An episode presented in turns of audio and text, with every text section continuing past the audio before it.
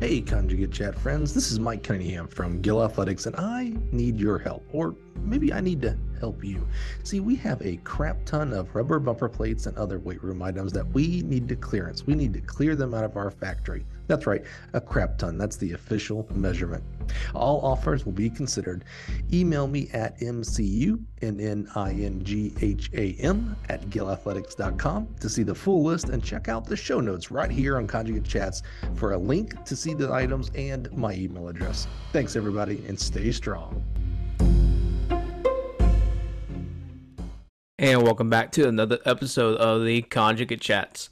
Before going into the episode, I want to thank everyone for tuning in to this episode and uh, taking the time to sit down and just listen in on what we got going on here on the podcast today. Um, a couple of things before we get going into the episode is um, I want to do a couple ad reads for our sponsors, starting with the DOYSC, the Department of Young Strength Coaches. This group is designed for young strength coaches wanting to go into the field of strength conditioning whether that's CSCS prep, GA or internship opportunities, or even live discussions, they are a resource for young coaches to take advantage of. I'll put the link to the Discord in the description of this episode. Also, TeamBuildr. Team Builder is a software for performance coaches around the world. Their powerhouse platform provides coaches with the elevated experience when it comes to program development, data tracking, and staying connected with athletes and clients. TeamBuildr is also full of tools that coaches need, like multiple max training methods, 16 plus reports, evaluation testing, and goal setting to name a few. Coaches also have access to consultations with TeamBuildr's in house sports scientists to help manage and analyze data. Head to teambuildr.com and sign up with the promo code CONJUGATE to receive a 30 day free trial as well as a 52 week football workout program. Please be sure to sit back, listen in, and enjoy this episode of the Conjugate Chats. Thank you.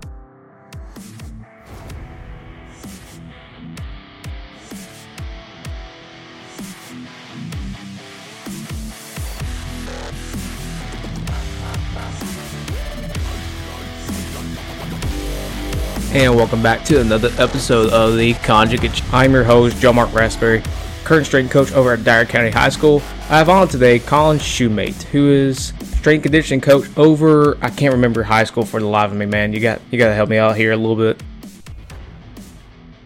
Crean Lutheran High School. It rhymes with Green, C R E A N, out in Irvine, California. That's what I was thinking. I, I remembered it was in California. I just couldn't remember the specific high school. So, uh, so uh, Colin, welcome to the Conjugate Chats, man. It's awesome to have you on.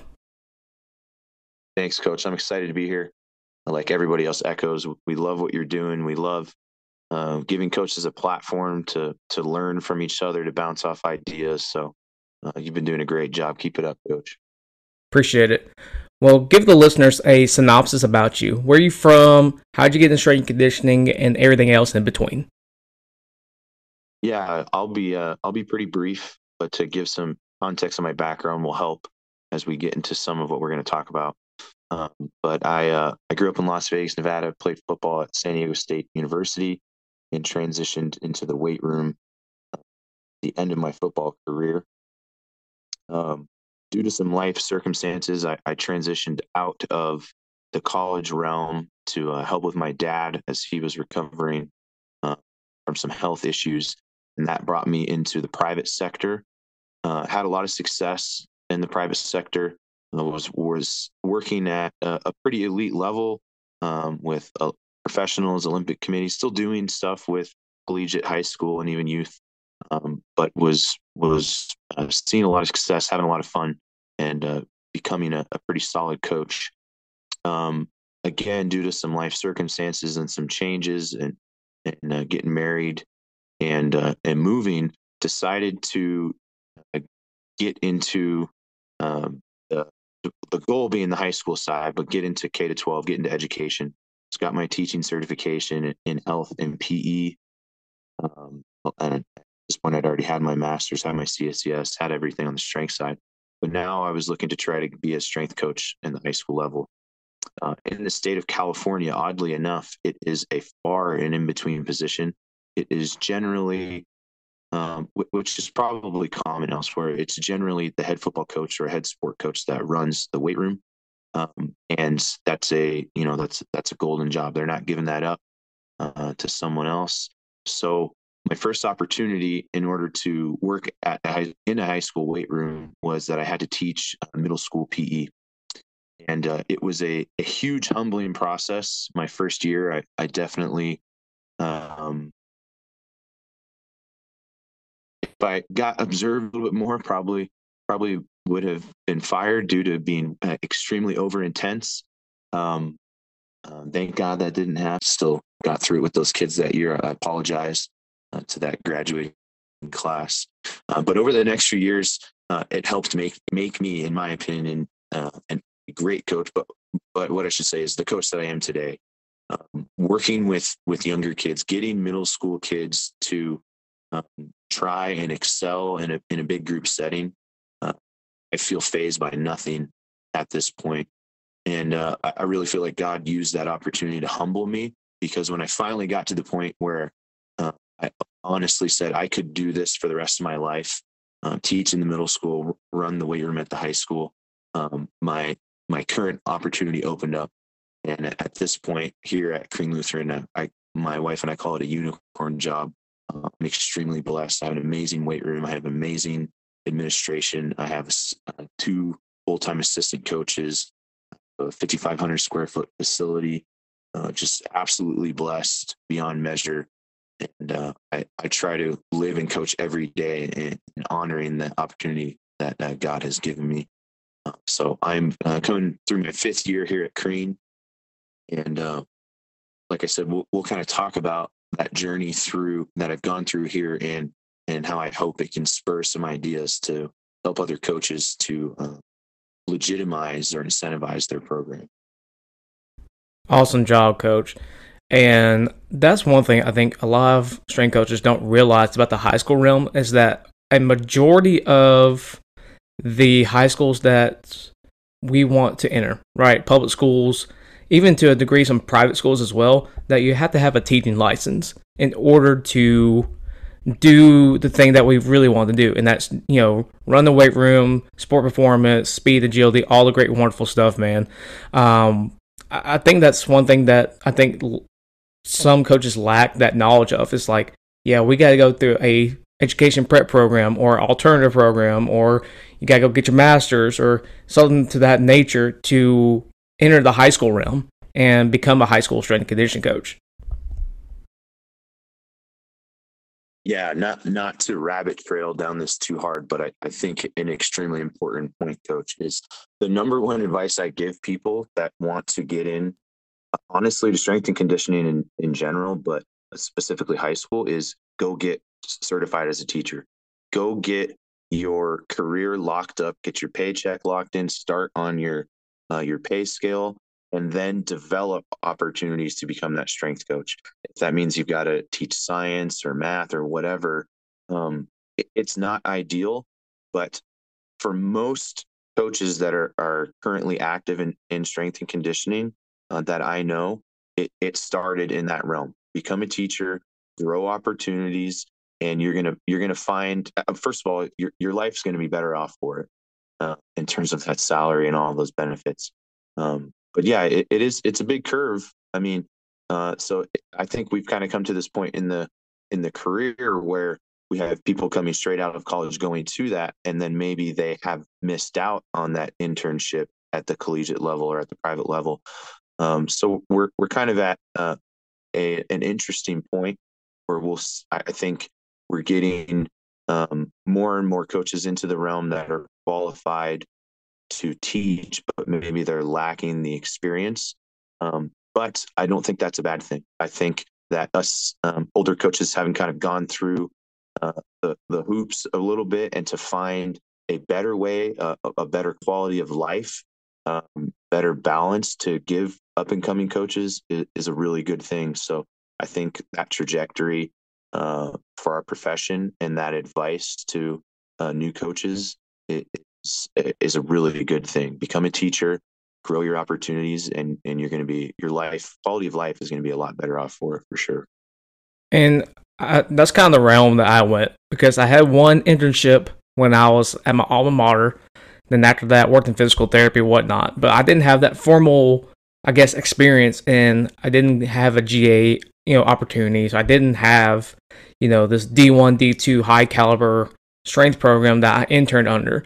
Um, you know, kind of figure out things along the way. And one of those things was, well, I got my teaching license, and then you know, I was able to teach science and social studies, but work on my craft on the side as well. You know, it wasn't always pretty. And some of the stuff that I programmed, you know, two, three years ago, I look back now, I'm like, I don't know why they let me run the weight room at, at, you know, at that point, you know. But at the same time, I mean, those are learning curves that I think people need to go through as well. Yeah, yeah. The, the last thing I'll kind of say to it, and then we'll jump into the the meat of the conversation is, I think what has positioned up and coming coaches better than ever, especially if they're taking that path of becoming an educator first, is the quality and the amount of um, continued education in terms of conferences. Right, the NHSSCA, like that's what they're all about. Is let's take these coaches that may know nothing about strength and educate them and that's why they're starting their cert and uh, and then just the openness of coaches right like why is this podcast a big deal for some of us coaches you know, we just like to be able to talk and and uh, have people hear our voice but i mean i, I think of the amount of uh, coaches with maybe a lack of experience or total inexperience of, of having this resource and hearing what other people are doing and, and creating a network of people that are completely open for you to reach out and and most of these coaches I know say, here, here's my whole program. Take it, evaluate it, figure out what works for you. I mean, what a cool point in our industry um, that we're in that we've we've come to be open and and um, love to be connected to each other. So I think um, things are are changing uh, for the positive. So it's all good in my mind. Absolutely. Now let's kind of dive deep into our topics here. One of them is maximizing efficiency within our program. It's kind of rethinking the way that we need to warm up.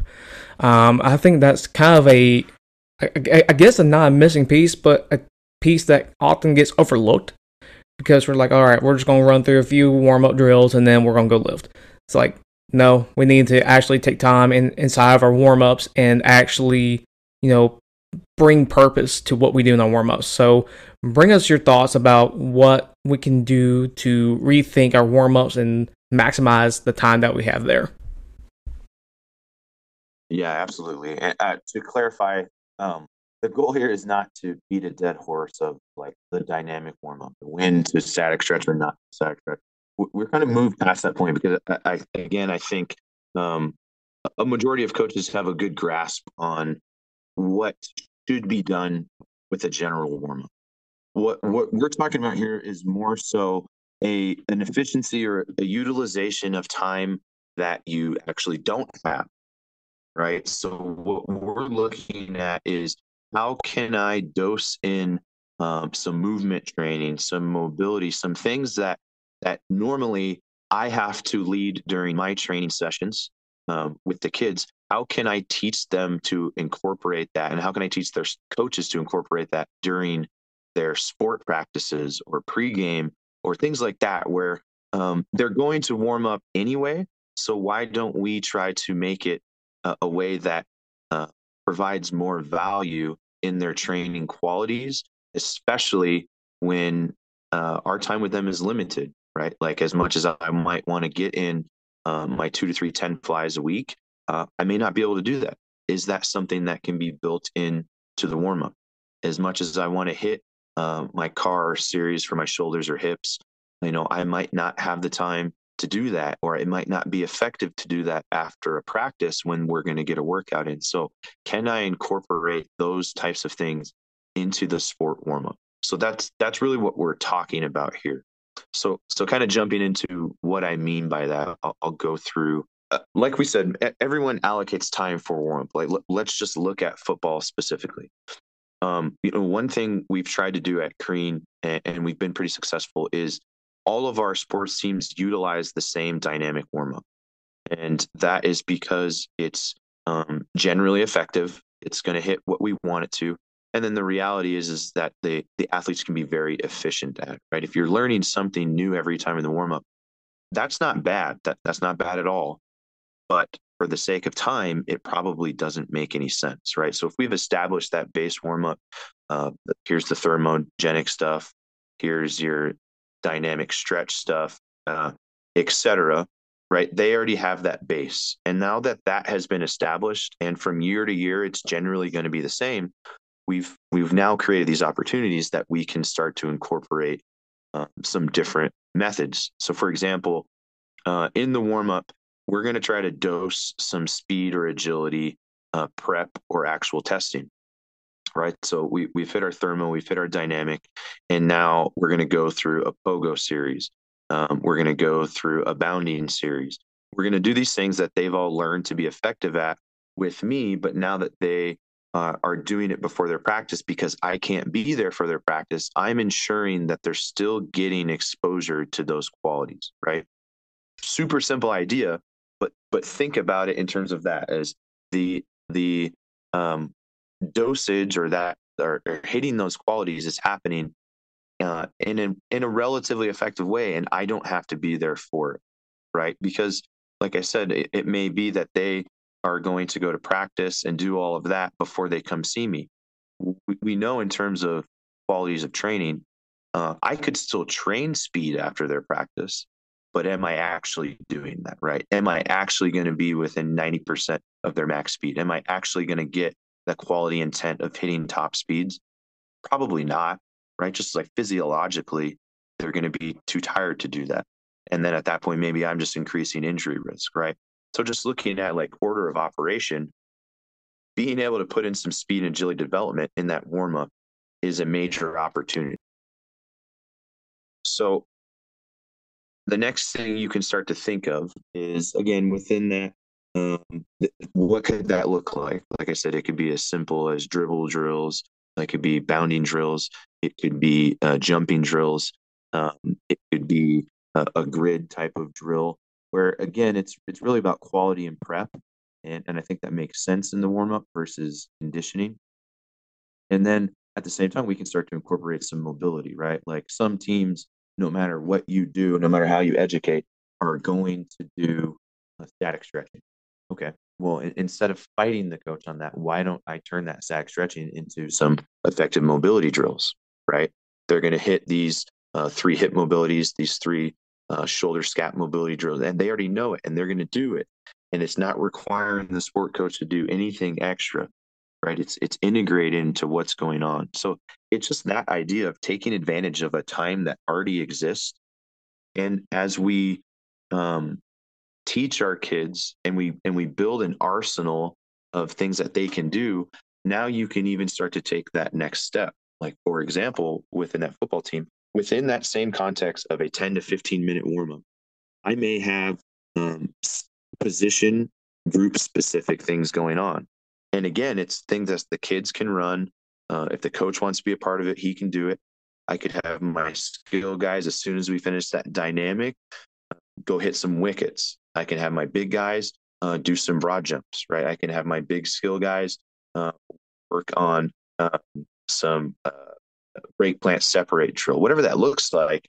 And again, it's all part of that warm up that they're not having to do separate things.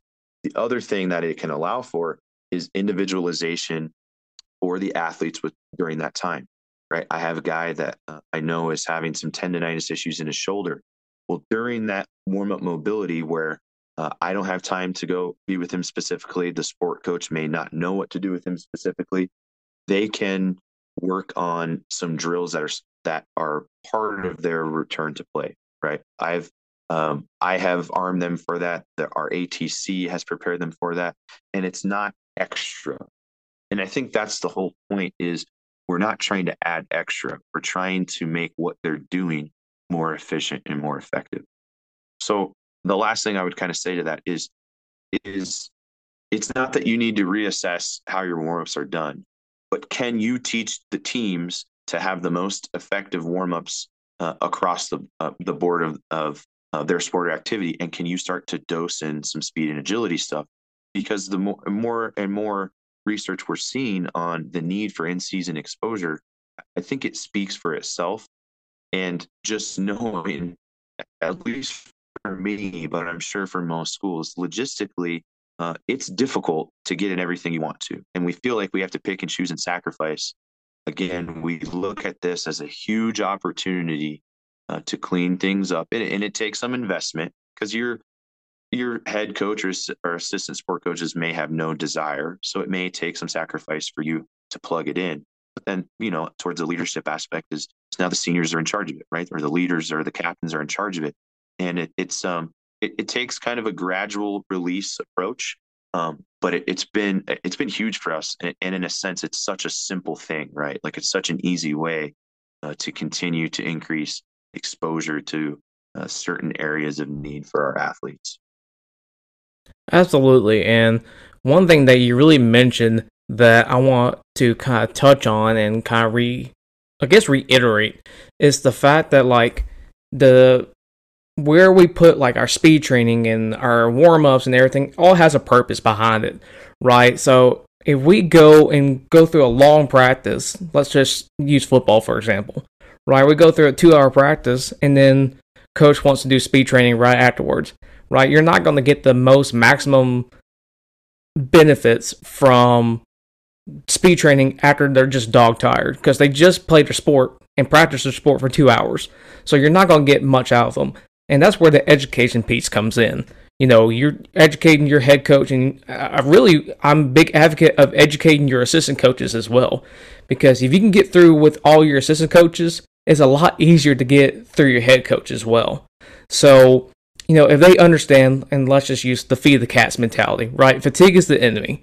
If we have a staff full of this mentality of fatigue is the enemy, that changes practice. That changes how we do things. This that your order of operations changes right then and there because you have a whole staff on board. You have a plan, right? You go through your speed drills. You might lift before you go out to practice, and then you go to practice, right? You're maximizing the time that you have for that team.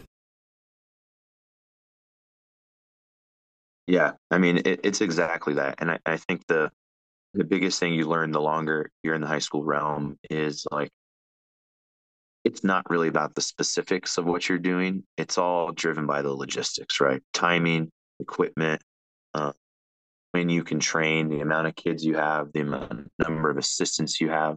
Like, uh, you know, as, as much as it's important to know educate our educational side of, of programming and exercise selection and all of that, uh, where the rubber meets the road, it's going to come down to what can we actually do. So i think i think always looking for ways to be more effective and efficient in a way that makes sense in terms scientifically and with their education right? Like we're saying like we know there's a difference between speed training and conditioning sort of ultimately right? Like and it and it's generally the quality the intent um, it is going to be I, mean, you might have the toughest kid in the world. The reality is, after practice, if I'm trying to hit speed training qualities, physiologically, it's just, it's only so possible.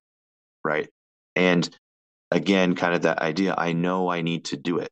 So when I need to do it in terms of order of operation, you know, we could get into the details of it, but the warm up, it just makes sense, right? Like if I could get a time sprint in during the warm up and it doesn't take away from anything from that sport practice, that's really positive. That's really good. So how can I look for ways to drive quality intent of those of those uh, other areas of speed, agility, mobility um, in in time that already exists, right? Like I, I'm never looking to make our kids do more. To be honest with you, um, and, and some coaches might have different opinions about that, but uh, most of our kids are already doing too much. So how can I clean up what we're doing to make it effective? And that's kind of the whole point of this approach uh, to making your warm up, uh, seeing your warm up as an opportunity to to dose in more qualities than just getting ready for practice. Absolutely. And you talked a little bit about individualization because we are able to kind of implement what we want right into our speed sessions, our warm ups, and everything like that. And that that's such a key point too, because like You know, if we got a cross country runner and we got a football player, those are two different demands. And then we can actually start to, you know, individualize their needs for their sport. Not so much of a sport specific task of we want to individualize what they need for the demands of their sport. Yeah, exactly. And it can be, uh, you know, there's there's so many different examples we can go through. Um, but it, it's also a great opportunity to individualize for athletes dealing with specific injury issues, right? Like, so we have all this hip mobility plan, or not all, but to, during that stretching time, these are three hip mobility drills. Well, I know a kid is dealing with shin splints. So during that time, uh, I have already told them or prepared them or had an, or informed an assistant sport coach that, hey, uh, Johnny's going to do uh, his single leg uh, eccentric calf stuff. He's going to do some heel walk, whatever during that time. And it's it's not separate, right? It's not saying, hey, if this drill bugs Johnny's shins again, have him step out and do these. That that's not fair to put put that on coaches who still have to run those drills, right?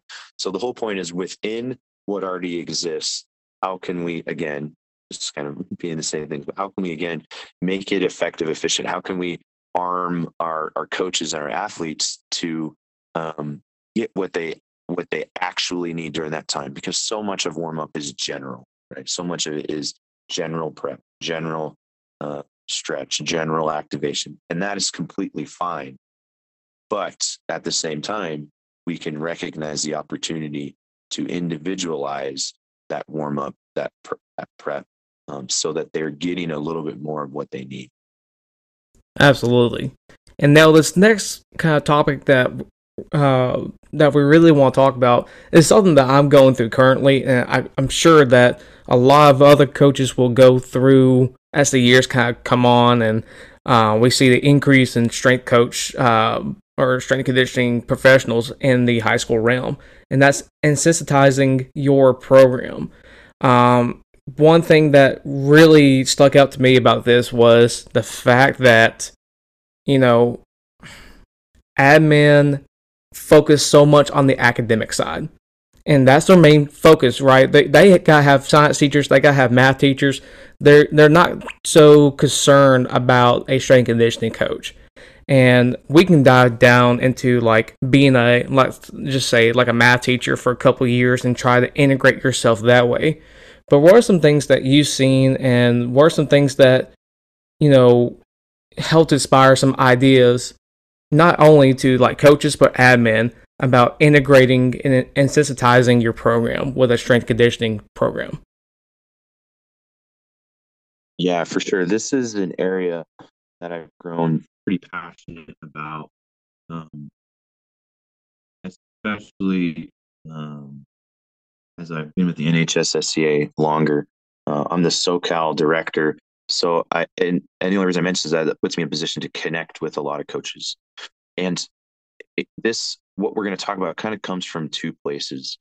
Um, and it, and it may sound selfish, but I think the reality for a lot of coaches that transition to high school is they did it um, and part of those reasons were selfish and i'll expand on that. And what i mean is is for their own time for the sake of their own and their family's time um, that's going to be a big part of it. And the other is is for our students. Um, there's there's an opportunity to make your and their life better while doing everything that you plan to do training right? So that's that's kind of sets the the path for what we're going to talk about. Uh, the difficult part is it's not like here are your steps one two three do this and you'll be better off. It's very what makes this difficult is the same kind of the same thing that makes um, academic programming uh, difficult or different. Uh, depending on what state you're in you have different standards than me. You have different processes. You have different requirements for how this can be done. So i can't necessarily speak to all of those but the person and the people that can are your administration. So my hope is to kind of give you some ideas of how you can approach those conversations, how you can start to look to educate yourself. Because again, the bottom line is I want you to make your life better and I want you uh, to incentivize your program and essentially make it better for your students, right? So that that's kind of what we're going to get into. So I'll kind of explain my process here at Crean, and, and this is very specific to uh, California schools. So some of what I say might be a foreign language to people, and and to be honest, part of it is specific to private school as well. But I guarantee you, there is a way, there's a process for you to do some of this to incentivize your program. Um, so just to give some context uh, at Crean, uh, when I first got here, we're we're on a block schedule. It's basically odd even days um, to simplify it, right? So Mondays and Wednesdays are always going to be uh, my odd classes. Tuesday, Thursdays are always going to be my even period classes. Friday for us is either odd, even, or uh, online. So the nice thing is we're blocked, but you you kind of know what to expect. I know there's some rotating block schedules, different each day is a different period or different length. So it gets crazy, right? And that's that's part of what I'm saying is like this is very specific to your situation. Um, but once you understand your situation, you can really start to think about some solutions, right? So again, here at Crean, alternating block schedule. Um, so I'm always going to see um, certain teams on Monday, Wednesdays, and one or two Fridays a month. I'm always going to see certain teams on Tuesday, Thursdays, and one or two Fridays. Okay. When I first got here, um, the way the way it works for us essentially is Monday, Wednesdays are boys' athletic periods. So the fourth, there's four classes a day. The fourth period is athletics. Tuesday, Thursdays are girls' athletics days. So the fourth period that day is girls' athletics. So essentially, the teams that wanted to train, I uh, so for my boys, teams that wanted to train, I had one 90 minute block to train every team that wanted to or after school. That that was it. But I'm in the weight room starting from first block. So my first year, I'm sitting in here for three and a half hours um, and, and I, I had a lot of work logistically setting up the weight room, blah blah blah, getting all this stuff. But it was just like, man, this this doesn't make any sense, right? Like this is such a missed opportunity. And then the second thing is on that same page, like essentially, I would train you in your pre or off season, but in your in season, that athletics block is when you went to practice. So the only way you were going to come lift is, is was was going to be if it was after school, and and even then for uh, like basketball, they're they're probably playing on that day anyway, right? So how how am I going to get a lift in? Um, and there's ways to make it work. Excuse me.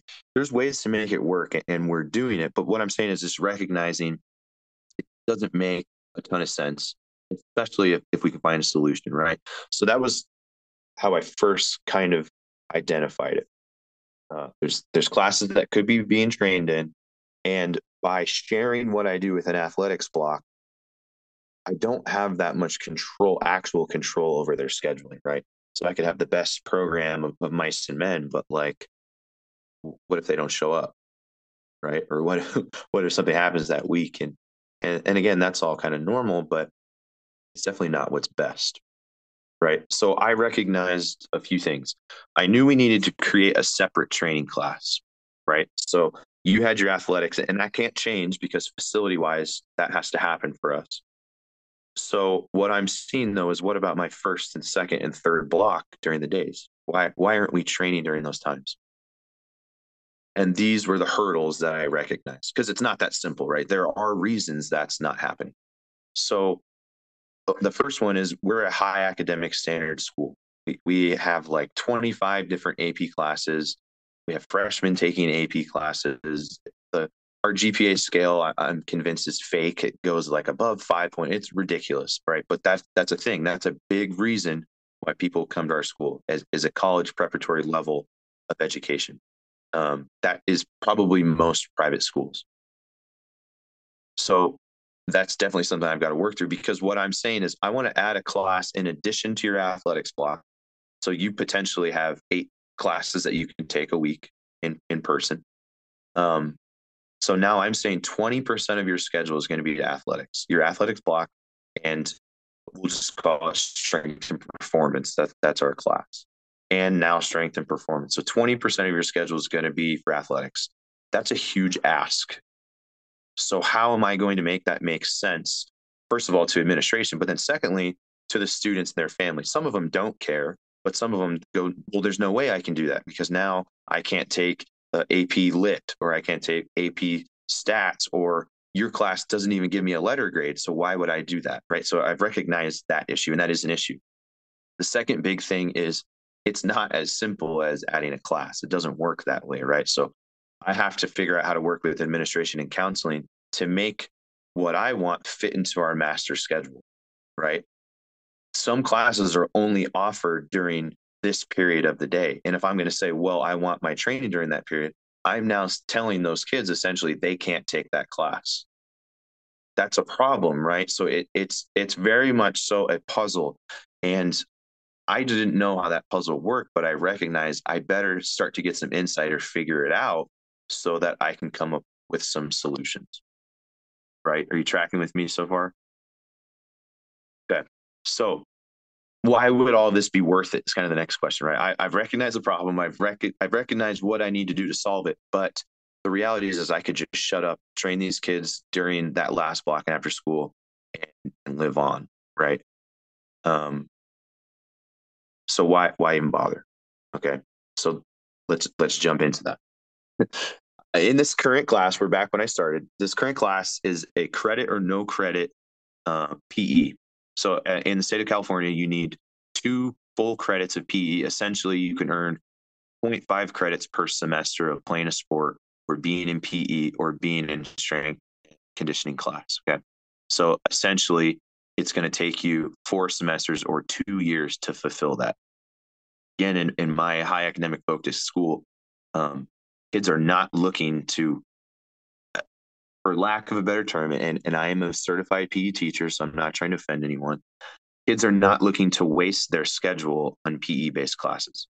For the athletes, it's not that big of a deal because by playing ath- doing a sport for four years, they're going to fulfill it, right?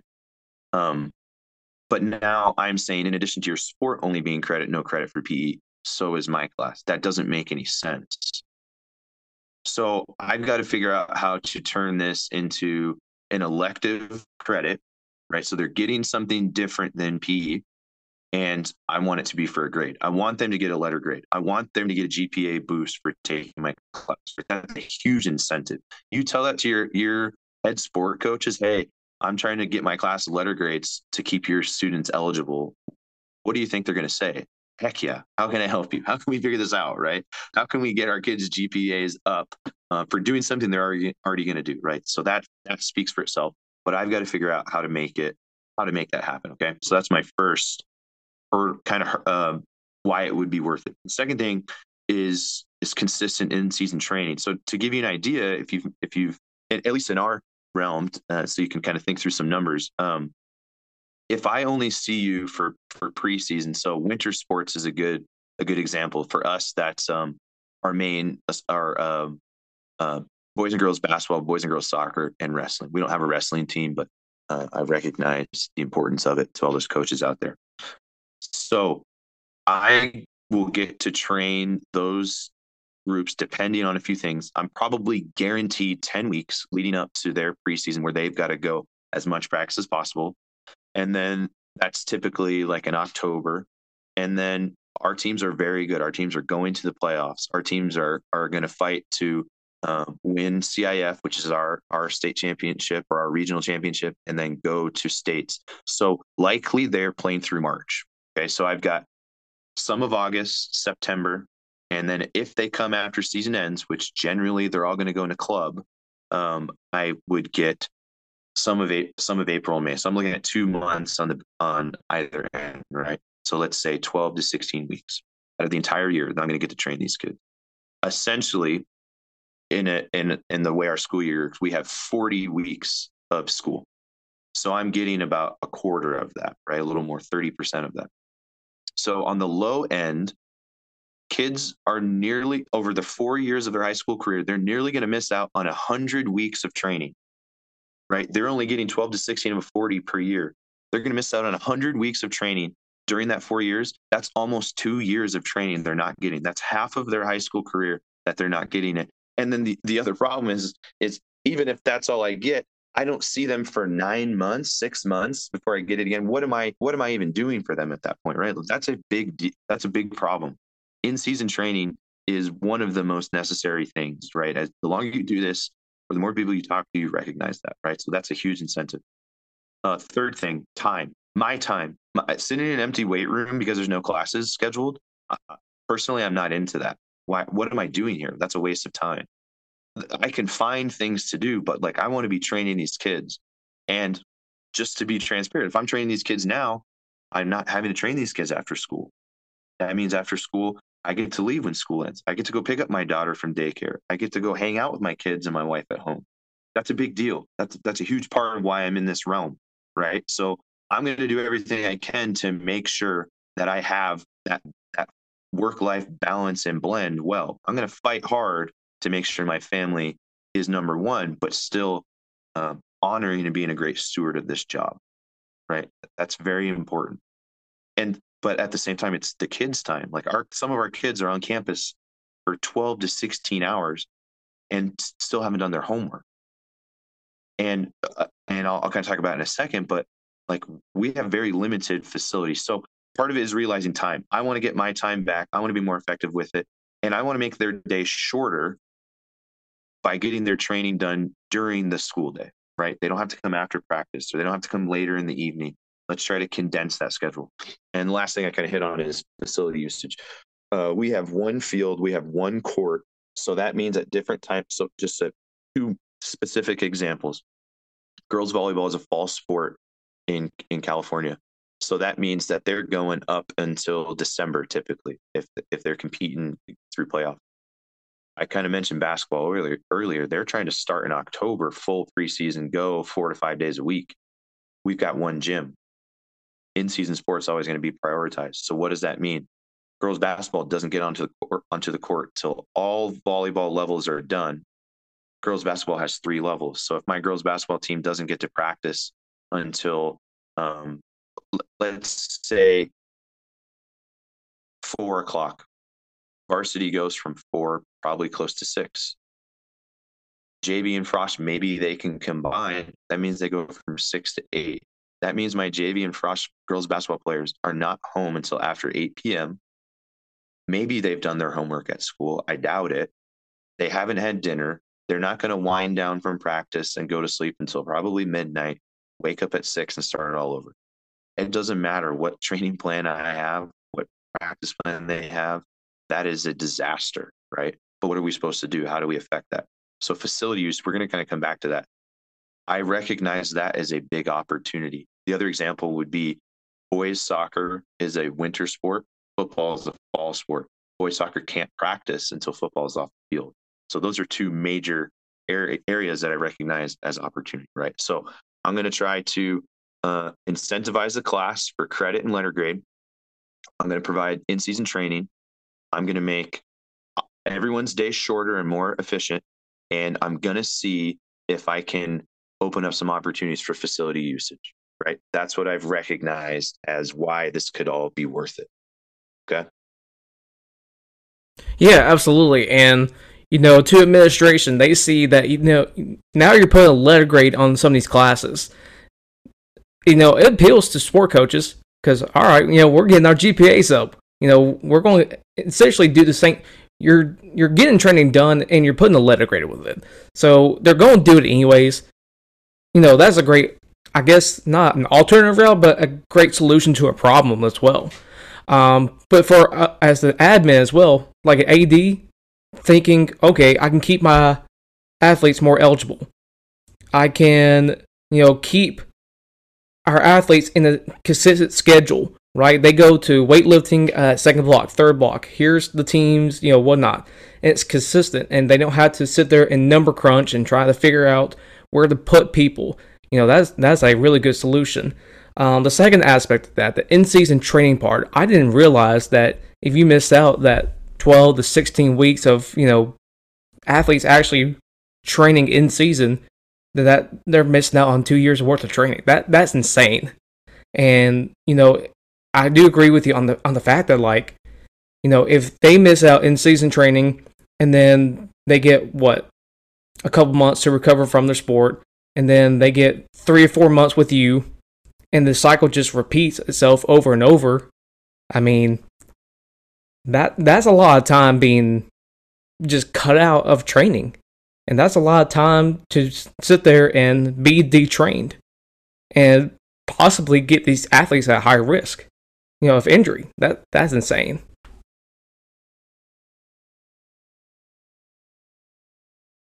Yeah, it's pretty. It's pretty crazy. And again, uh, like I fully recognize that this is people's situations, and they might not be able to do anything about it. But maybe you can. That's the whole point, right? Okay, so let's go through quickly. Again, this is specific to me, but this is I've helped you kind of recognize maybe areas that you identify as problems to work through, and give you briefly my solutions. But again, let, let me let's inspire a thought process here. Let's inspire some conversation so you can do this for your school if if it's not already there. So the process for me was a lot of uh, observation, um, communication, and growing relationships with administration, with counselors, uh, a lot of questions and a lot of bad questions on my part, you know, retrospectively.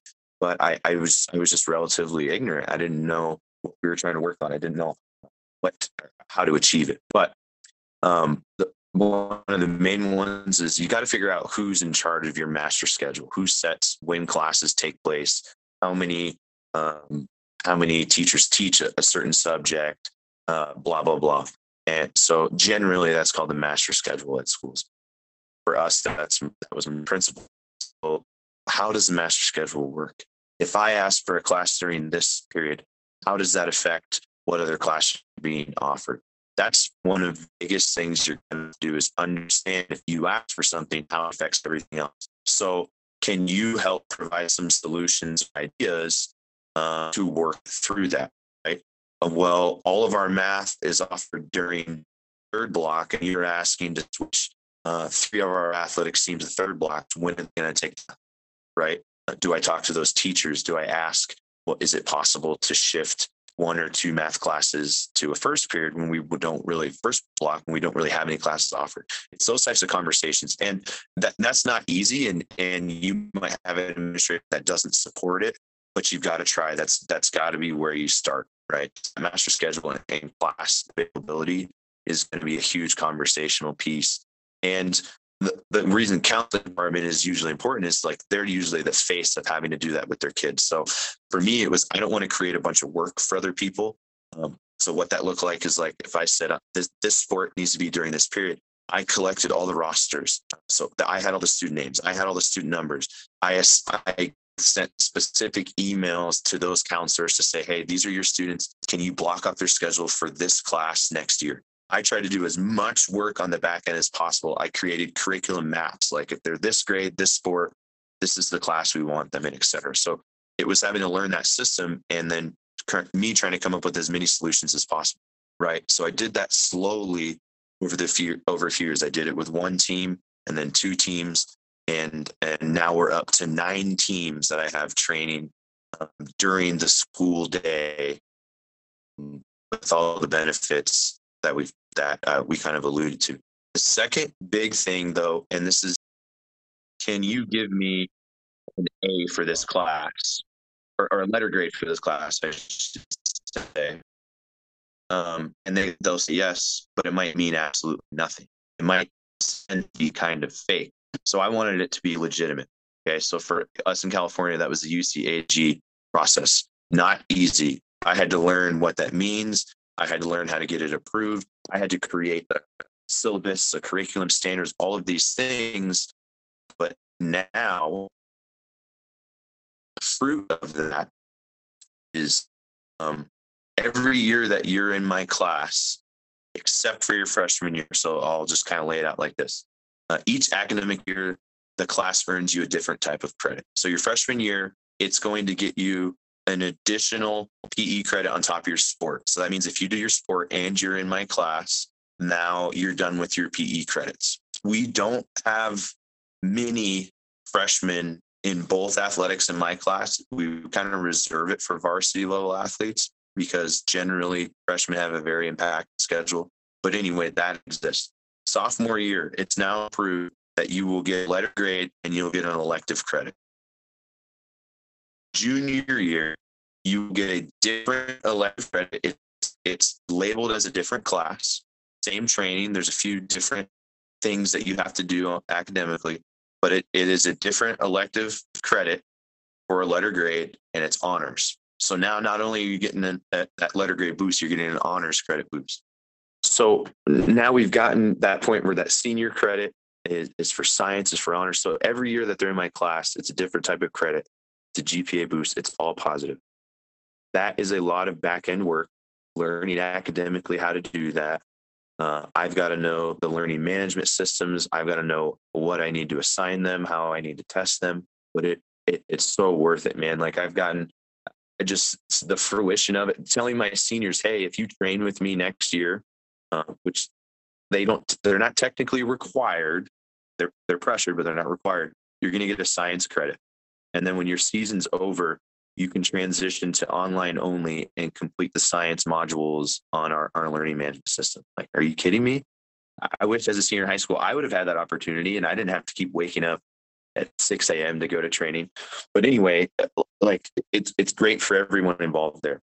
Um, the other thing is it's freed up a ton of time and training opportunities. So not all of our sports have that athletic blocks. About half of our sports are after school only.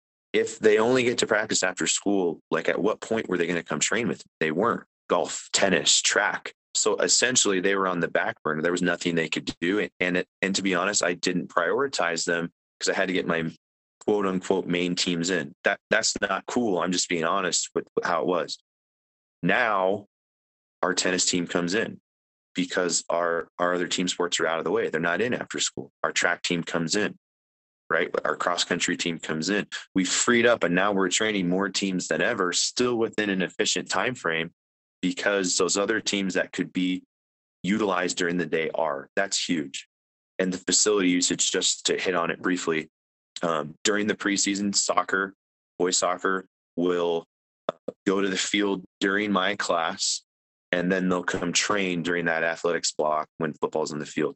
Girls basketball will go use the court during my class, and then during that athletics block when volleyball is on the courts, they'll come back and train.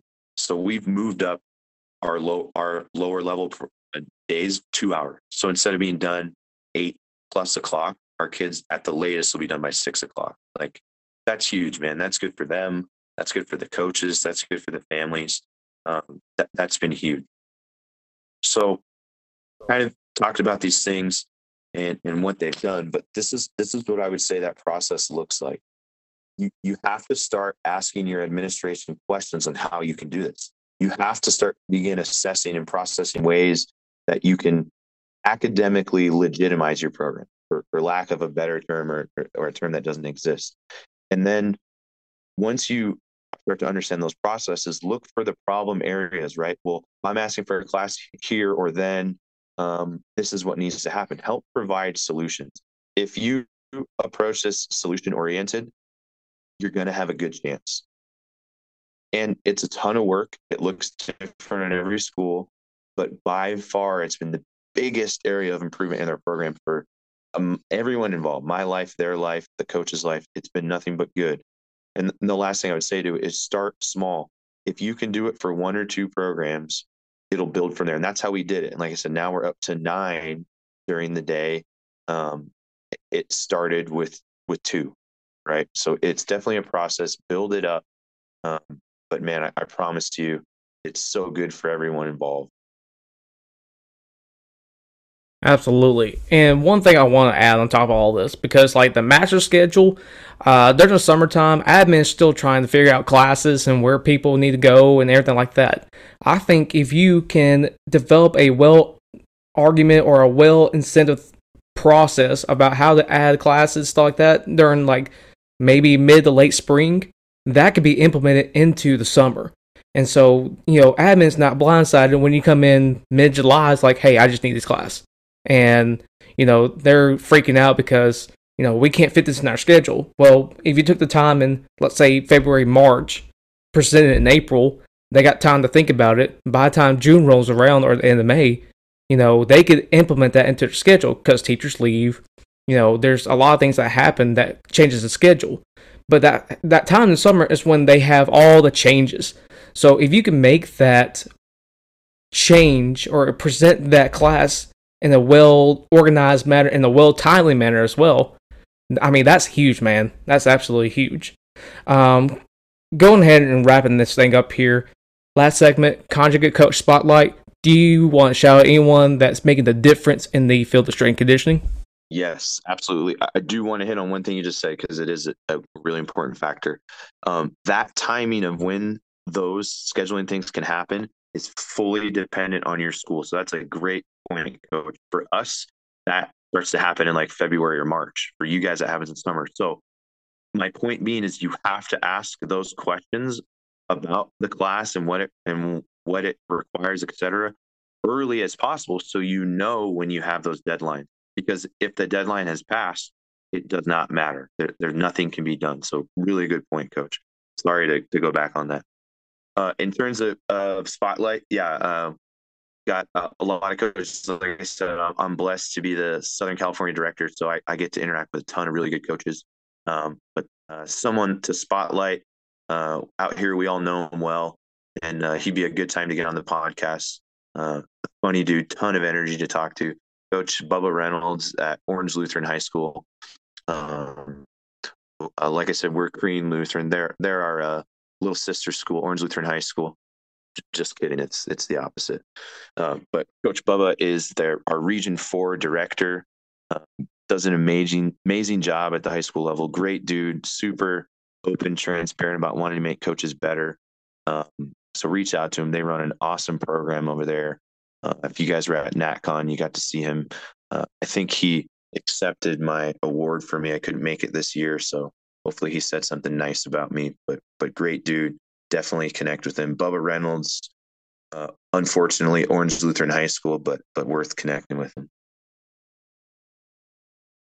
Awesome, coach. Well, I want to thank you again for being on the podcast and working with the craziness of uh, everything that's happened with uh, audio and whatnot, man. And it's awesome to have you on. And I think this is something that a lot of coaches are going to either approach to or are, are um, facing right now in their own situations in the high school realm, which is completely awesome. And uh, I really appreciate you coming on and bringing light to that. Yeah, absolutely, Coach. I, again, you the platform you're providing, the content you're providing is amazing for our profession. So, thank you. We're super blessed by all of your efforts, uh, coaches. If you have questions about that process, if I can uh, help you in any way, please reach out to me. Uh, my email is uh, colin.shumate at creanlutheran.org.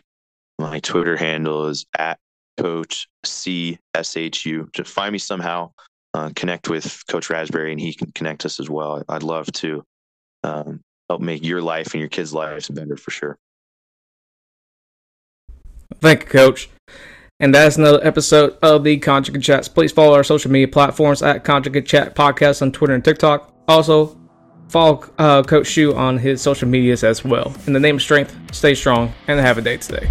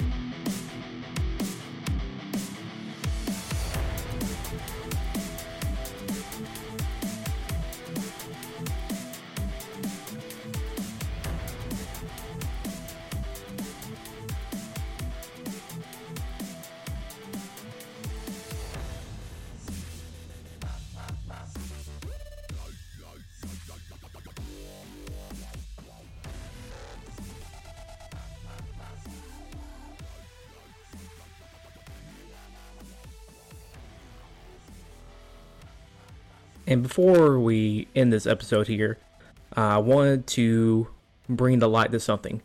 Um, most people on here are either strength coaches or aspiring strength coaches. Um, for those that are aspiring strength coaches out there, um, I set up a Gumroad account, uh, store even, to provide value back into the field of strength conditioning. Starting with, um, I have study guides on there uh, for anyone that's not past the CSCS or is going to take the CSCS.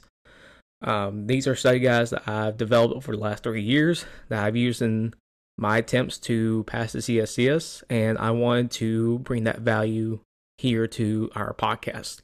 So if you will go to the link in the description of this episode, you'll see a link to my Gumroad in which you can purchase or just download for free um, the study guides for CSCS, a couple of my guides for in uh, in season training, and also um, a couple of our products in there as well.